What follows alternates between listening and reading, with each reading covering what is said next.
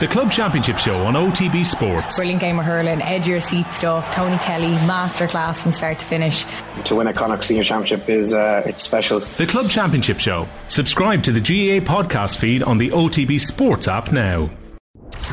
OTB AM. With Gillette.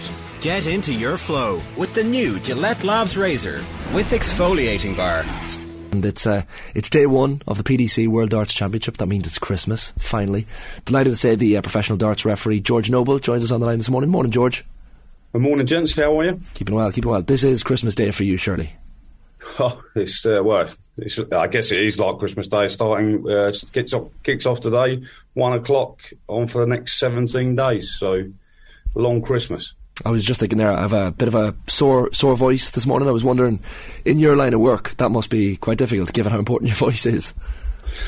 Uh, yeah, but I, get, I guess there's four of us that do it, so we don't do every match. So uh, as long as you don't burn the candle both ends too late of a night, you're, you're not too bad. How do you get involved in darts refereeing in the first place, George? Like I'm sure, is it is it a case of down the pub with your mates and, and the, the opportunity just comes up, or how, how do you get started? Well, I was actually at a darts tournament one day, and the ref, uh, like a local tournament, the ref didn't turn up to do it, and uh, they asked for a volunteer. I did it. Uh, there happened to be somebody in the audience who was at the time Bobby George's compere. Um, he was away for a few weeks' holiday and needed someone to stand in, so I stood in for six weeks uh, with Bobby George to compare his shows, basically, and wound up doing six years on the road with him. That was. It's not a job you can apply for. It's a complete accident to get into this job, I think. I'm uh, I'm I'm sure you can play darts to a to a decent level yourself. Uh, many moons ago, that was uh, obviously that's how I got into it. Yeah, uh, when I when I was in my teens, late teens, I was decent. Now, sadly, it's uh, it's easier to. I won't be getting on the stage playing. I can get on there refing, but it won't be by playing. That's for sure. What's the what's the ceiling for darts? Because we were talking earlier in the show about the uh, the prize money and how it's risen dramatically. Uh, the averages have, have shot up across world championships year on year. Clearly, the quality is getting better. But I mean, where where does it end? Because I suppose with with prize money like that, players have to be practicing all the time. Well, yeah. I mean, now the the game's becoming a, a I would say a younger game. Now there's a lot of um, they've got a great system there to, for, for bringing the youth through and, and, and the younger t- late teen players and early 20 players. And now you got a, there's a young there's a young guy from Ireland, Josh Rock, that everyone's touting as the new hot property in the game. I think Josh is like 20, 21, something like that. Um, fantastic player who makes his debut this week. And I think the ceiling's endless at the moment. I, I mean, I wouldn't be surprised in the next five years to see the winner of the World Championships win a million first prize. That's I think that's the aim from the powers to be, and uh, you know I think I think it's achievable. It's, it's massive at the moment. It's funny the um, the impact that a, that a, breakthrough star can have on a country's interest in a sport. Like I often think of Ken Doherty winning the, the 1987 World Snooker Championship in Ireland and the impact that had here. Like if you look at, uh, and even we have players now, I guess, like Keane Barry and Daryl Gurney and Willie O'Connor all it takes, I suppose, in a country is, is one big breakthrough, and then all of a sudden the interest levels are, are dramatically risen. Well, that, that you, you, you, you did right. That's correct. That's, uh, I mean, I think that's the aim of the PDC is to get people from different countries, or they'd like people from different countries to be able to win the world title. I mean, it would happen with the Dutch, obviously, back in the day with uh, Raymond van Barneveld, and then obviously Michael van Gerwen. And, you know, you, uh, day one already Mickey Mansell's uh, on the first session. So's uh, Nathan Rafferty taking on Jermaine Wattimena. So the, the, the Irish dancers never. I think you know, as you said, Willie O'Connor. He's got a he, has got an interesting match against uh, Beau Greaves, uh, the new hot property in a women's game that I think a lot of people are looking forward to. But w- Willie's quite a wily character, and that'd be a tough game for Beau to, to beat William over that distance. But I think the Irish dance has never been in a, a better place at the moment, and uh, Rock's a really exciting prospect, and a lot of people think he's going to go on to do great things. But uh, there's a lot of pressure on his shoulders for a young man, but he seems to be able to handle it. And we're interested to see how, how Josh performs in, in this World Championship coming up because I think the world's his oyster. He's got the ability. It's just whether he can go, you know, progress on the on the path that everyone thinks he will do. Have some players over the years, George, been tougher to deal with than others on stage? Like, are there characters where, like, oh, not this guy? No, no. I mean, he's as good as gold, Josh. Really, really nice, nice kid. Um, yeah, you get your characters, you get your there's a lot of testosterone up there. They they want to win. They're playing for a lot of money. Um, certain players may do certain things possibly they shouldn't, but you know that's my job to sort of try to keep them in line. Atmosphere wise, I mean, Ally Pally just looks unbelievable. For a lot of people, it's on a it's on a bucket list, sporting terms. Um, and the World Grand Prix of Darts in Dublin as well. That's another that's another event that I'm sure gets the gets the crowd going.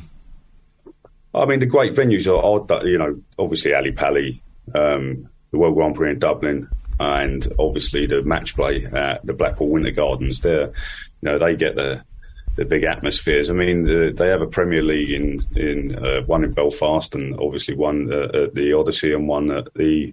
Uh, it used to be called the O2. I don't know if it still is in in Dublin. Um, that that's a that's an excellent atmosphere, the O2 for for a one-off Premier Premier League night, but yeah, look, Ally Pally is, is the pinnacle. That's what everyone strives towards. That's what all the players want to win. I mean, just to be crowned once, you know, is is, is a massive achievement in any in any sport to be crowned world champion. So I know, like, there's, I mean, so you, your character's I guess, for me who's looking like um, winning it this year, I suppose. We um, we had a conversation on the show last week about um, I think it was Shaun Murphy brought it up on, on Twitter talking about the, the difficulty of, of certain sporting achievements. It was the 147, the nine darter, of course, and the hole in one in golf. Um, where do you sit in this argument, George, as someone heavily involved in darts? Well, I, have I've seen Shaun's post as well. Shaun claims to have done a nine dart finish. Do you believe one four seven and a hole in one? Um, there's, there's, a lot of skeptic, there's a lot of skepticism from inside our game that Shaun's actually achieved a nine dart finish but I can't. I wouldn't say he hasn't, but a, a, lot of the, a lot of the professional players doubt that he has. Let's put it that way. Um, look, they're both difficult. I understand the argument. They're saying there's more shots in snooker and every shot's different, but then you can't fluke a treble. Whereas Cliff Thorburn went for a red band into the bottom left pocket, rattled, went across the jaws in the bottom right pocket, fluked the red and made a 147. So I'm not sure where. I, look, they're both difficult. An all in one, I would suggest, is is a little bit more of a, a luck thing. Yeah, you still got to be good and strike the ball well, but yeah, I mean, I'm going to choose darts, obviously. But I mean, a, a, lot of the dart players say that, that you know the snooker's harder, but then you know when you play a different sport, you're not a, you're a professional, you always find it more difficult. I don't know, really. It's a good argument. I guess. Look, there's more shots in snooker, but as I said, you can't fluke a you can't fluke a treble twenty like you can a red. It obviously took ages for you to get your first televised nine dart finish. Um, now, when it's happening uh, in the middle of it, are you like, oh, it's on here? And you know? Can you tell from the body language of the the ones who are going to make it and who aren't going to make it? No, I always think they're going to miss. Right. I just always do because, like, to be fair, ninety nine times out of hundred they do miss. But um, I mean I guess it depends on the player. If it's like Van Gerwen or Price, you'll probably fancy him a little bit more, or Peter Wright, someone like that. The more, um, I, mean, Josh Rock done it. I, I want to visit the uh, against uh, MVG at the uh, Grand Slam.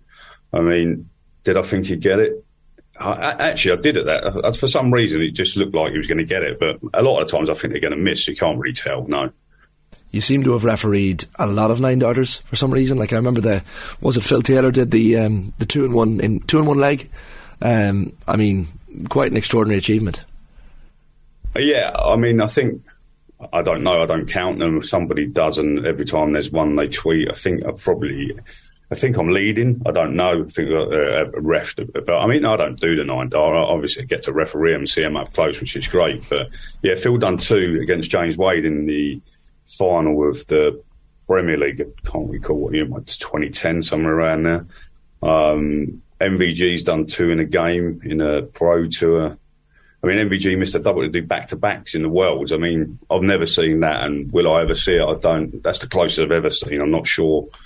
Look, I guess it'll probably be done one day, but I mean, that was the chance to do back back to back nines is like unheard of. But I mean, but you're talking about like some of the greatest players that's ever lived. So I mean, they are capable of doing it. But did you did you like maths in school, George? I was always good at mental maths, but they used to think I cheated because I played darts as a kid, a kid, like when I was like from four years old. So my mental maths was really good. But like, like long division and all that, like I wasn't so good at long division. But so I, would get a test paper and I'd just look at the uh, sums and write the answers down. But you because I didn't show no working out, they thought I used to cheat. Do you mind if I test your skills here? I've got fi- I've got five sums for you. I'm, Oh, I'm putting you massively on the spot here, but I suppose Yeah, you're on the spot on stage anyway. You're on it. Right, I'll give you five. I'll give you five. I don't know if we have any music for or any this. Just oh, it's a clock as well, just to add to the pressure. All right, George. Seventy plus forty-two plus fifty-seven. Uh, sorry, I didn't hear that. Seventy plus forty-two plus fifty-seven. 159? I have 169, but you're, I, I could be entirely wrong. 16, 16 multiplied by 9. 16 multiplied by 9. Oh, 48, 121. What is that, 144? Correct. Now these are the darts ones. Treble 8, treble 12, double 17. What was the first treble? Treble 8, Treble 8, treble, treble 12. 12, and double 17. That's 111. The, clock, the clock's run out, but we're- going to continue. We're going to continue. Bullseye, double three, treble 18. Bullseye, treble 3, treble 18. Double, th- double 3 and treble 18. Sorry, I can't hear you properly. Is it double or treble? What 3 is that? Double or treble? Double. Double three, treble 18 and bullseye's 110. Correct. And the final one for you, George. Treble 20, treble 19, double 7. But that's 138. This is ridiculous. Like, There you go. I mean, I don't know. I don't know how you do it. It's um, especially when it's on stage. Like, do, do you ever? Are there ever mistakes? I know players sometimes make mistakes in uh, counting up their.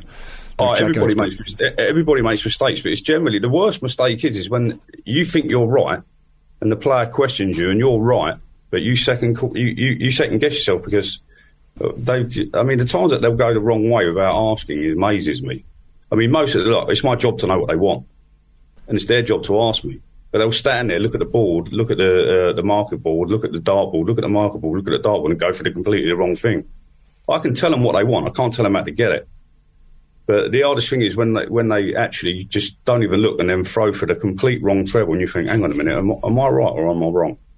Yeah. But most of the time, I'm right and they're wrong. Exactly, and when you consider the, the prize money on stake, I guess uh, you know ma- making a mental arithmetic mistake like that can be can be pretty costly, which is which is not good. well, look, if you know, I could, if I cost someone a match, I could potentially cost them winning the world championships, which potentially could be a half a million pound first prize. So I'm sure they wouldn't be too happy with me, but. You know, mistakes happen. I, I'm not going to say I'm, I'm not going to make a mistake because everybody does. You know, even I got the first question wrong. I think on your on your sums. clock, clock killed me. The clock was a bit There of you go. pressure. You, you don't have the clock on stage. Uh, finally, for me, George, and uh, look, I, I, I was watching a great video yesterday on YouTube. How your um, your 180 calls have changed over the years. How your voice has maybe I don't know adapted, or maybe that's just over time that happens. Um, Yeah. I was gonna I was gonna practice it on air on air with you until my voice completely went kaput. Are, are you able to give us the best possible promo we could ever ever have? A darts referee giving us a a full on 180. I know you have to look after your voice, but you can give us the best promo of all time. All right, I'll give it a go. Here we go. One hundred eighty. I love it. That that sound that sound means Christmas now, George. Christmas is here. You've made a young man very. You've made a young man very happy, George. Thanks a million. Cheers. Have a good day. You too. Happy Christmas to you. And you. Bye bye. It's uh, George Noble there. I think that's the first one off the ball. It's the greatest day of your life, Shane. Yeah, we've got a we've got a live 180 from a referee. I mean, gonna show that to Phil Egan outside, and myself and Phil will be chatting about it for a few hours. OTB AM. With Gillette. Get into your flow with the new Gillette Labs Razor with exfoliating bar.